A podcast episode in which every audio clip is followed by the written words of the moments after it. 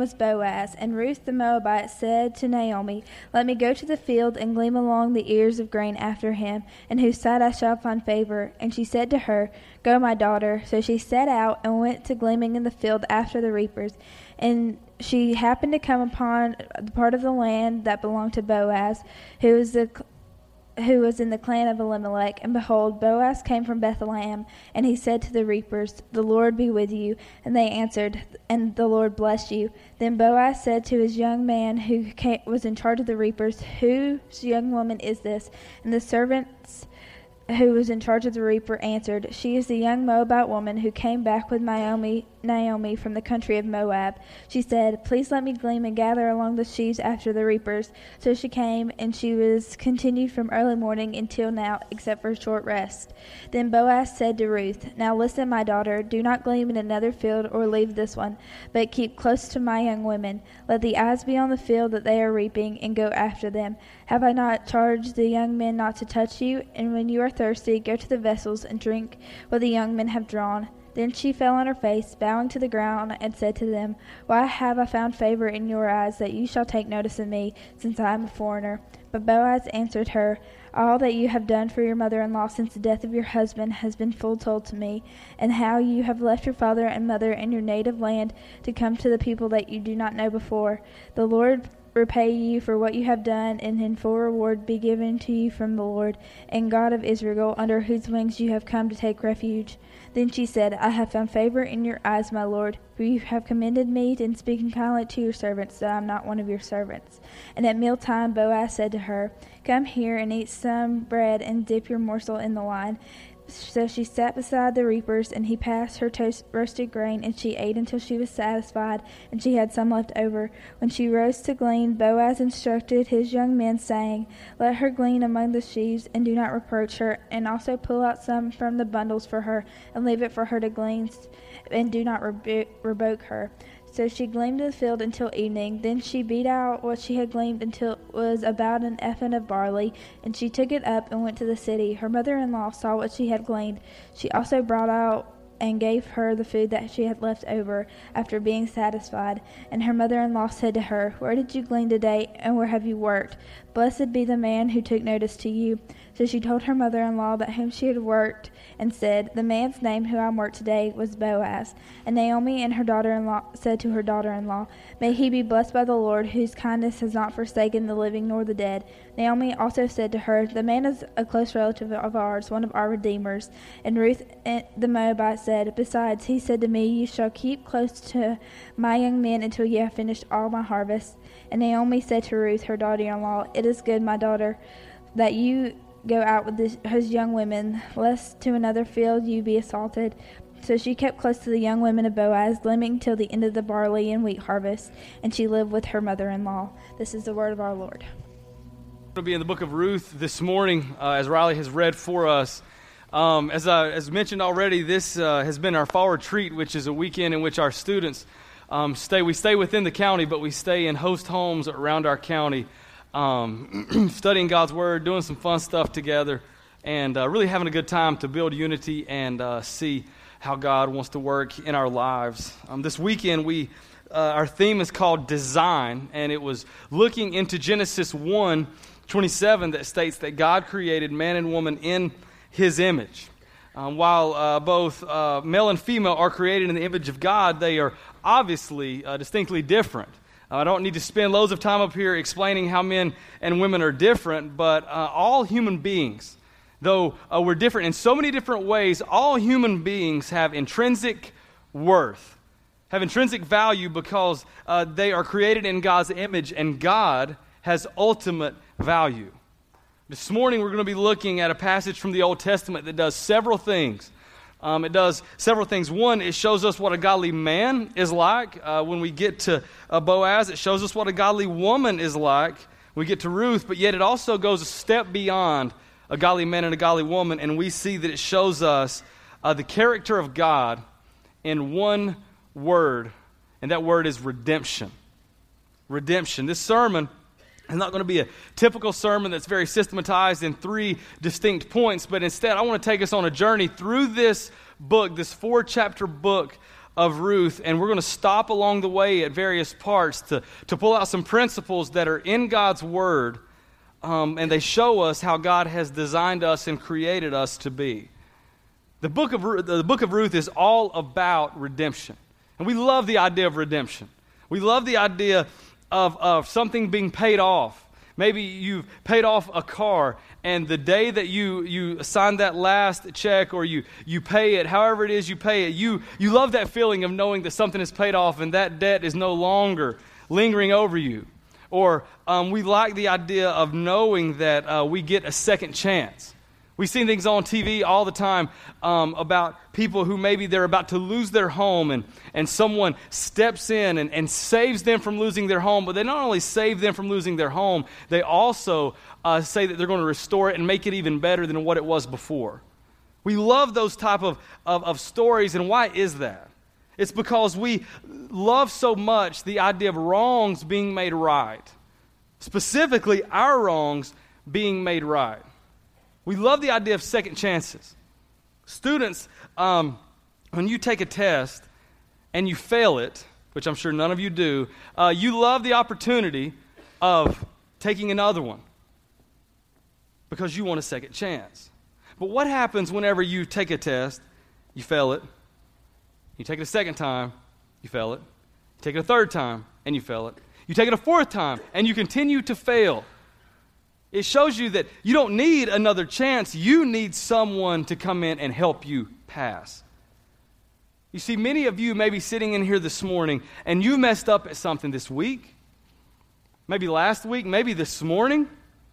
Or there's something that you've done years ago and you just can't seem to shake it. Maybe, perhaps, um, you, you've blown it in some way, and that stigma of what you've done follows you, and either it's self imposed or it's what people say about you, and what's happening is your failure.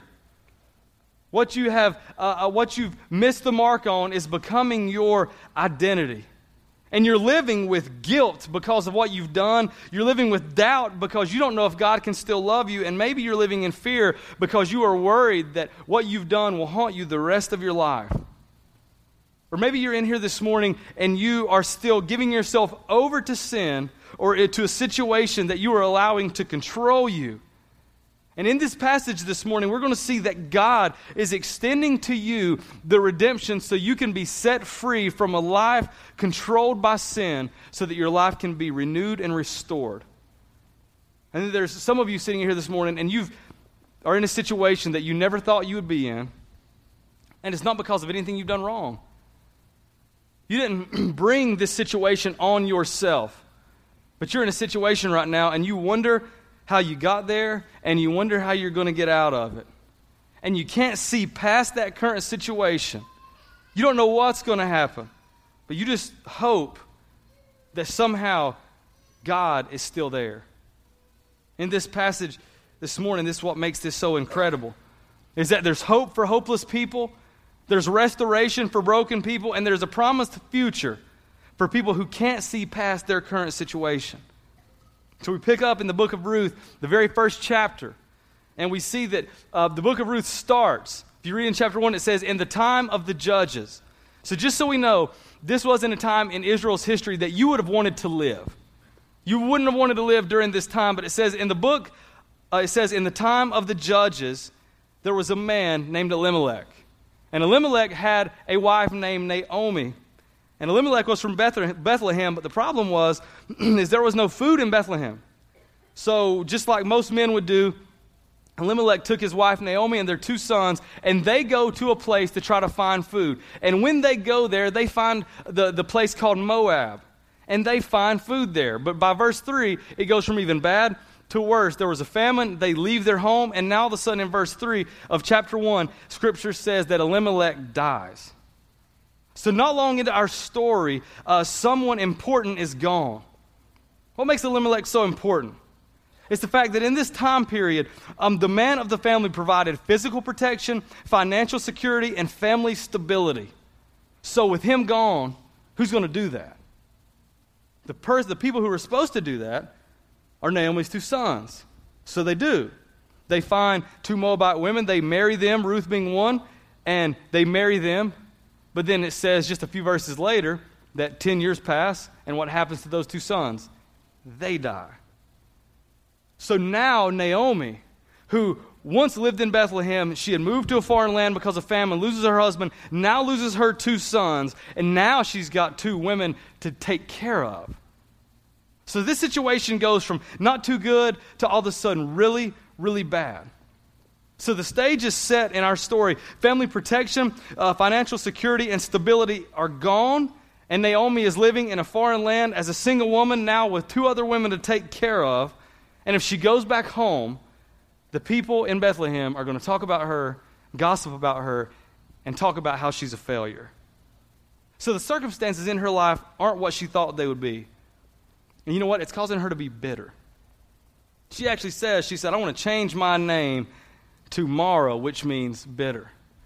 You see, by this time, she thought that she would have a nice house in the suburbs of Bethlehem, and she would have a big family, and she would have a 401k of 7,000 donkeys that was just going to be good for her retirement, but that's not what she has.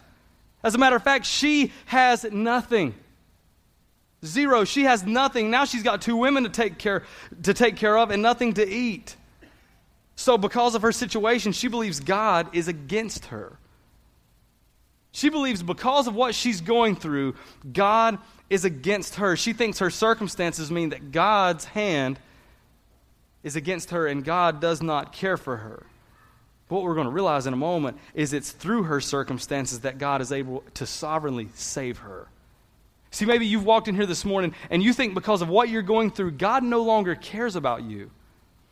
You think because of the situation that you are in, God doesn't like you or God isn't necessarily there. But what we've got to realize is that we must make sure our circumstances don't inform our view of God, but rather God must inform the view of our circumstances. Our circumstances in our life doesn't mean God has changed. And we've got to know, remember, and believe that. So, despite all of this, Naomi heads back to Bethlehem. The difference is when she left, she had a husband and two sons, and now she comes back with one daughter in law. One of her daughter in laws decided to stay in Moab, and Ruth said, No, I'm going to go with you wherever you go. So we pick up in chapter 2, and it's the beginning of the barley harvest. And we learn at the beginning of chapter 2 that Naomi has a relative from the family of her husband, and his name is Boaz. It says that Boaz is a worthy man. Verse 1 says that he is a worthy man, meaning a man of great character. This means a man who is strong, a man of valor, a man who has character, a man who is a godly man. The word worthy encompasses all of those traits. So, this weekend, our, our students had the opportunity to study uh, and look into biblical manhood and biblical womanhood. Our guys um, looked into biblical manhood from the book of Genesis when we looked at the life of Joseph. Joseph was a man who went through so much in his life and he remained faithful to God. And we came up with five characteristics of a godly man, all of which are encapsulated in the, in the word that describes Boaz as worthy. The five characteristics we taught our guys this weekend are this a godly man is faithful to God.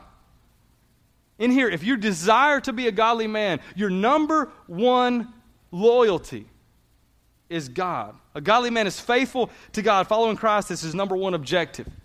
The second one is this a godly man runs from temptation. The godly man can't be passive towards sin.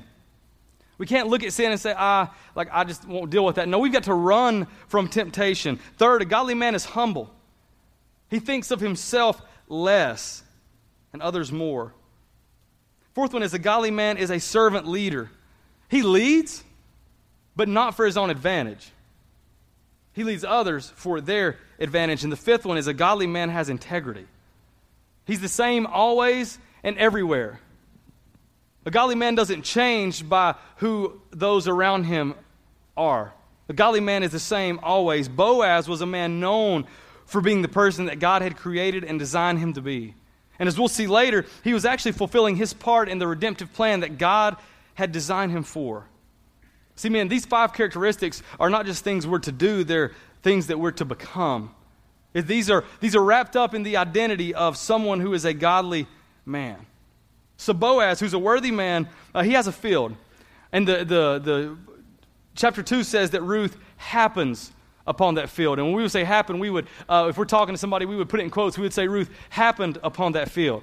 Because what does that mean? Uh, in, in the original language, this was written in such a way that when you read this and it says that Ruth happened upon the field of Boaz, it causes you, it's like a movie that's very suspenseful. It causes you to kind of sit up and say, oh, hang on a second, what do you mean? She happened upon the field of Boaz. No, she didn't just, uh, um, just by way of coincidence, walk up onto Boaz's field.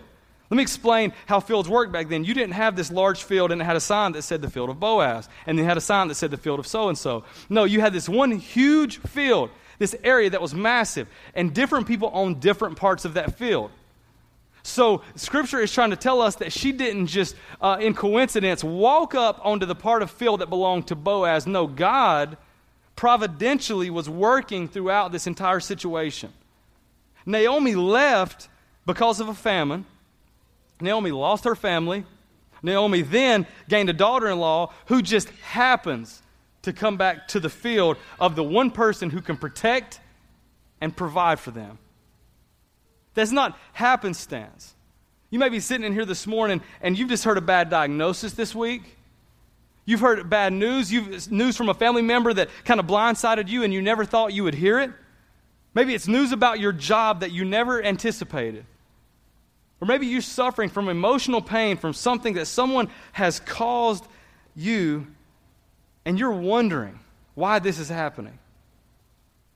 Listen, I, I can't tell you this morning that everything's going to just be all right. I can't tell you that everything in your situation, no matter how dire, is just going to work out well and it's going to be easy and great. No, but I can tell you this that there is a sovereign God in control of your situation who promises to be with you despite what you face and will never leave you. Ruth is in a field reaping in the field of Boaz, and she happens upon that place not in a coincidental way, but because God providentially was working. And Ruth, who promises to take care of her mother in law Naomi, goes to find food for them. So Boaz does like any of us would do. You see somebody new on your property, you want to find out who they are. So Boaz goes and finds out who is this woman. And when he does, he he tells her that, hey, you can, you can stay in my field as long as you want, take as much as you need, and then some, and take it back and take care of your, your mother in law, Naomi. So Boaz treats her with undeserved kindness. She goes back to Naomi with food to spare from what she had gained in the field. And then when Ruth tells Naomi that she met a man named Boaz, Naomi recognizes the name and realizes that he is a relative. But not just a relative, she uses the word that Boaz is a redeemer.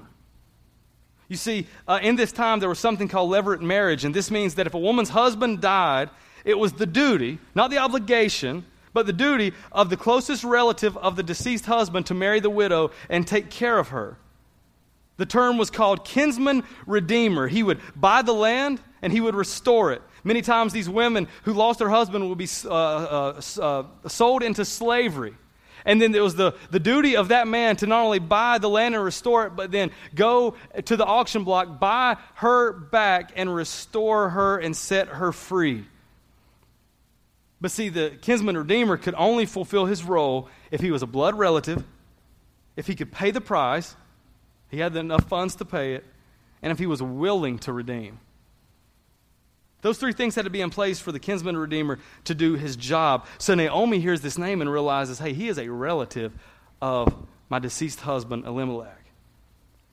So that gives Naomi some hope. So in chapter 3, we, we get to the scene where uh, Naomi just wants to, she's got a plan. She's like, all right, we, we've, we've got to make this work out. We've got to make sure that this happens. She, t- she tells Ruth to make herself look pretty. That's essentially what she says. She says, don't no longer wear your widow's clothes, but I want you to anoint yourself. You know, put on some makeup, make sure you know you look you look good. I want you to do all this stuff that you got to do to make yourself look pretty, and I want you to go do something. And what she tells her to do, I'll explain. She, she says, Ruth, I want you to go down to the threshing floor tonight. That's a place that they would get the grain ready. And I want you to go down to the threshing floor. And then I want you to, to when Boaz, when he, uh, when, he, when he eats and he comes back and he falls asleep, I want you to go lay at his feet. And I want you to uncover his feet. All right, so that's what Ruth does. Ruth follows through with the plan. She goes down to the, threshing floor. She, uh, she finds Boaz and he's asleep and she uncovers his feet. Well, Boaz, about midnight, uh, wakes up and like most of us do when you wake up and, and, and you know, you went to bed and it's warm and you wake up and now you're cold, you're kind of startled and you look to, to pull some cover. Well, Boaz didn't just look to pull some cover. Boaz realized there was a woman laying at his feet. So that startled him and he kind of he kind of sits up and he's like, what is going on? And he realizes that it's Ruth. And he knows that Ruth has been loyal to Naomi and he knows Ruth from where she had gleaned in his field. So Ruth looks at him and says, Boaz, I think you are our Redeemer. Boaz, I think, had already heard a little bit about this, and Boaz says, Yeah, I think so. And Boaz is amazed at, her, at Ruth's loyalty to Naomi. Because, see, Ruth was still a young woman. She could have, she could have left Naomi and said, I'm going to go find my own life. I'm going to go do whatever I need to do. But she remained loyal to Naomi. So Boaz calls her a worthy woman. Says, You are a worthy woman because of your faithfulness. I will redeem you. Now, the word worthy that is used to describe Boaz is similar to the word worthy used to describe Naomi, excuse me, Ruth. But the word worthy is also the word that we find in Proverbs 31:10 that talks about a woman of excellent character. A woman of noble character. So these are the four traits that we looked at for our girls this past weekend. Our girls studied Proverbs uh, 31, 10 through 31 to see what the traits of a godly woman are, and we summed them up in four traits. A godly woman is priceless. There's no value you can put on a woman who follows God. Secondly, a godly woman is trustworthy. She's trustworthy. Uh, what she does can be trusted, what she says can be trusted. Third, a godly woman is responsible. She's responsible with her words, with her uh, decisions. She seeks godly advice. And the fourth is a godly woman cares more for inner beauty than she does appearance. See, this is Ruth. This is what describes Ruth a woman who pledged her allegiance to Naomi and the God of Naomi. So, as we jump back into the story, we realize that Boaz is, uh, he wants to then redeem Ruth, but he goes and finds that there's a problem the very next day. Just like in most movies, you think everything's going to turn out well, and it's halfway through, and you know the movie's only halfway done, so something bad's got to happen, and that's what happens right here. And you realize there's a, there's a little problem. Boaz can't redeem Ruth.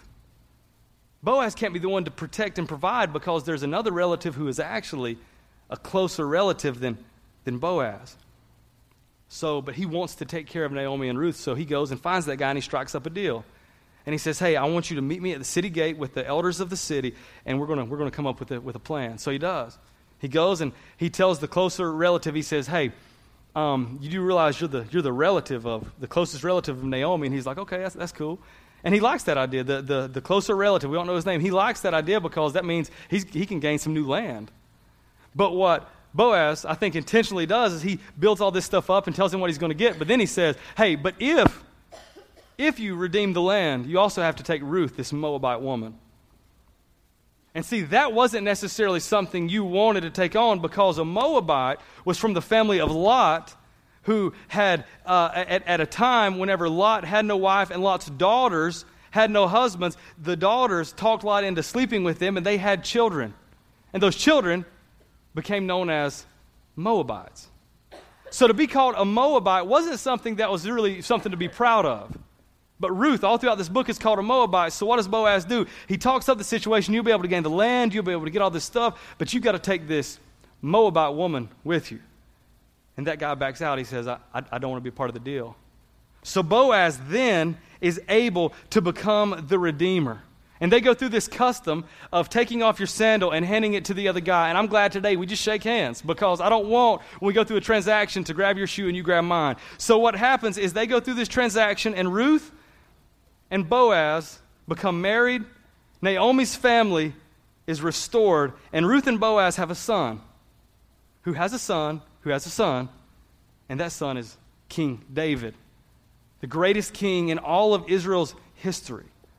And the greatest king in all of Israel's history came through the line of a Moabite woman and an unsuspecting man named Boaz. You see, this story is all about how out of tragedy comes triumph. Out of hopelessness comes victory, and out of barrenness comes blessedness. The tragedy at the beginning was followed by an act of loyalty from Ruth that's now matched by an even greater act of loyalty from Boaz, who restores Naomi's family. Here's the deal we could close that book and say, that's a, that's a neat story. That's cool. I'm glad that worked out for Ruth and Naomi, but I'm still in the situation that I'm in.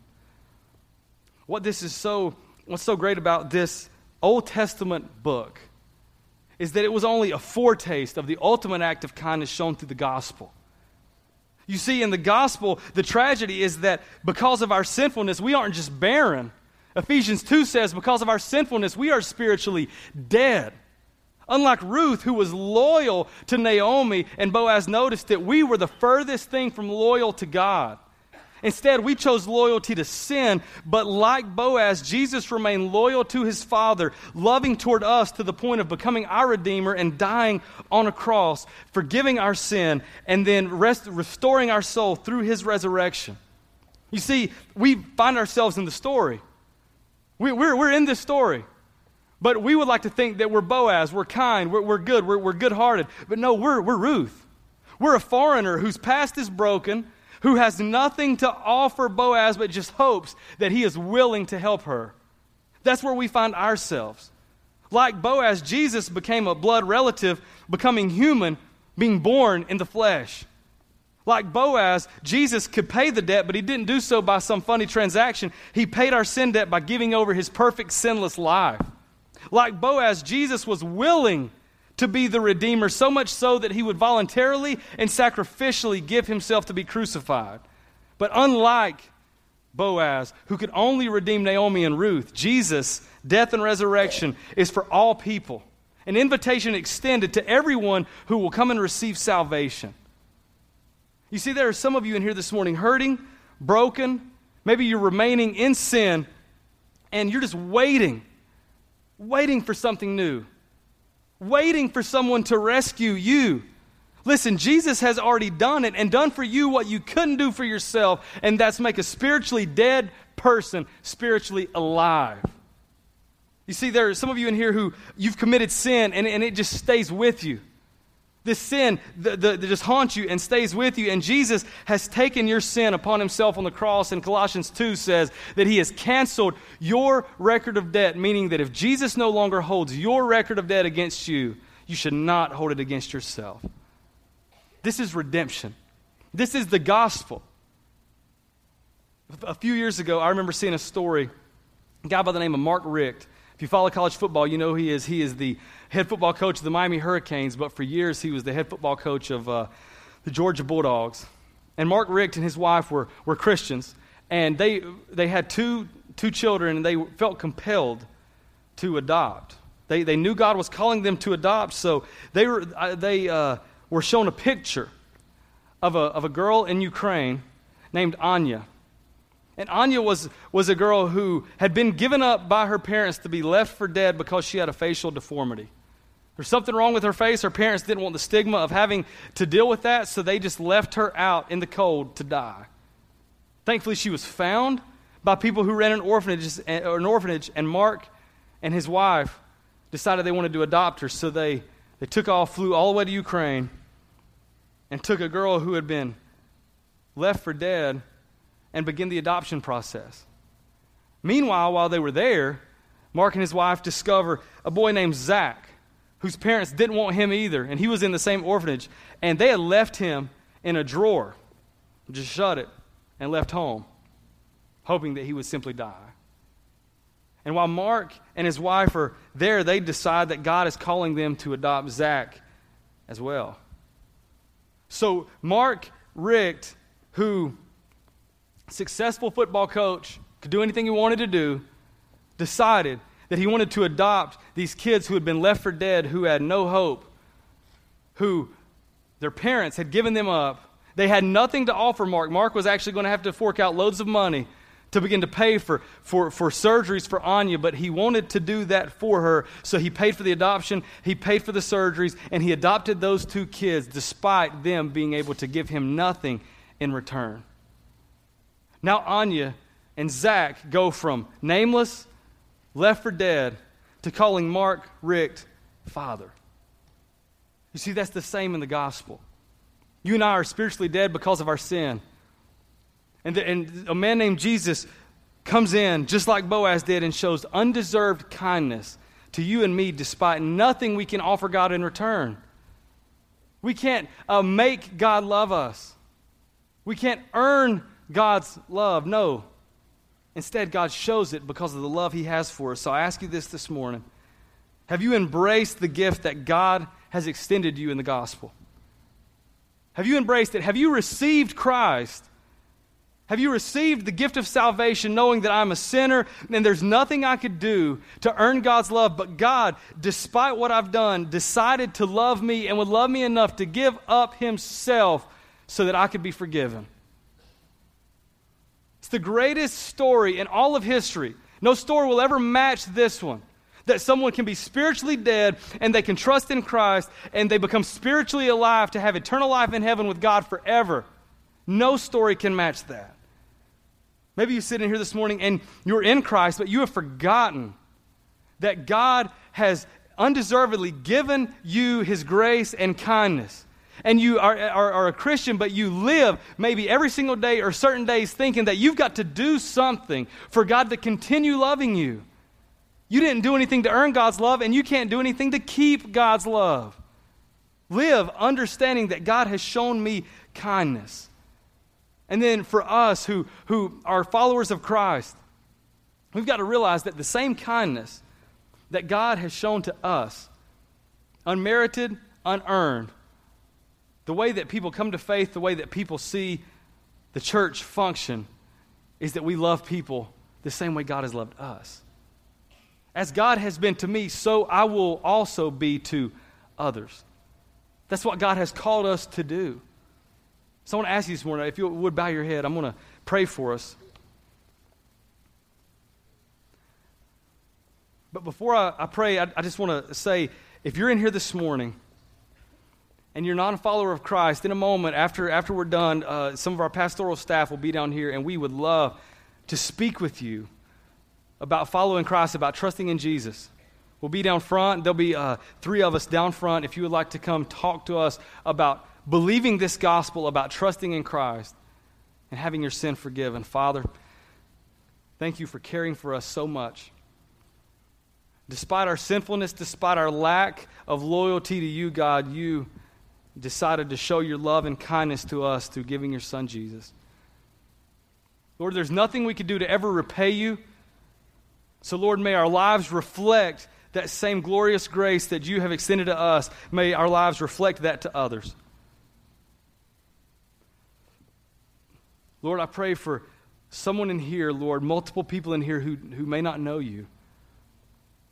Lord, that they would come to faith knowing that they deserve nothing, but you can offer them eternal life. You can offer them hope. You offer them a future. And you forgive every wrong they've ever done. Lord, we're grateful for your love. We're grateful for your kindness. May we live treating others as you have, treated us. In Jesus' name. Amen.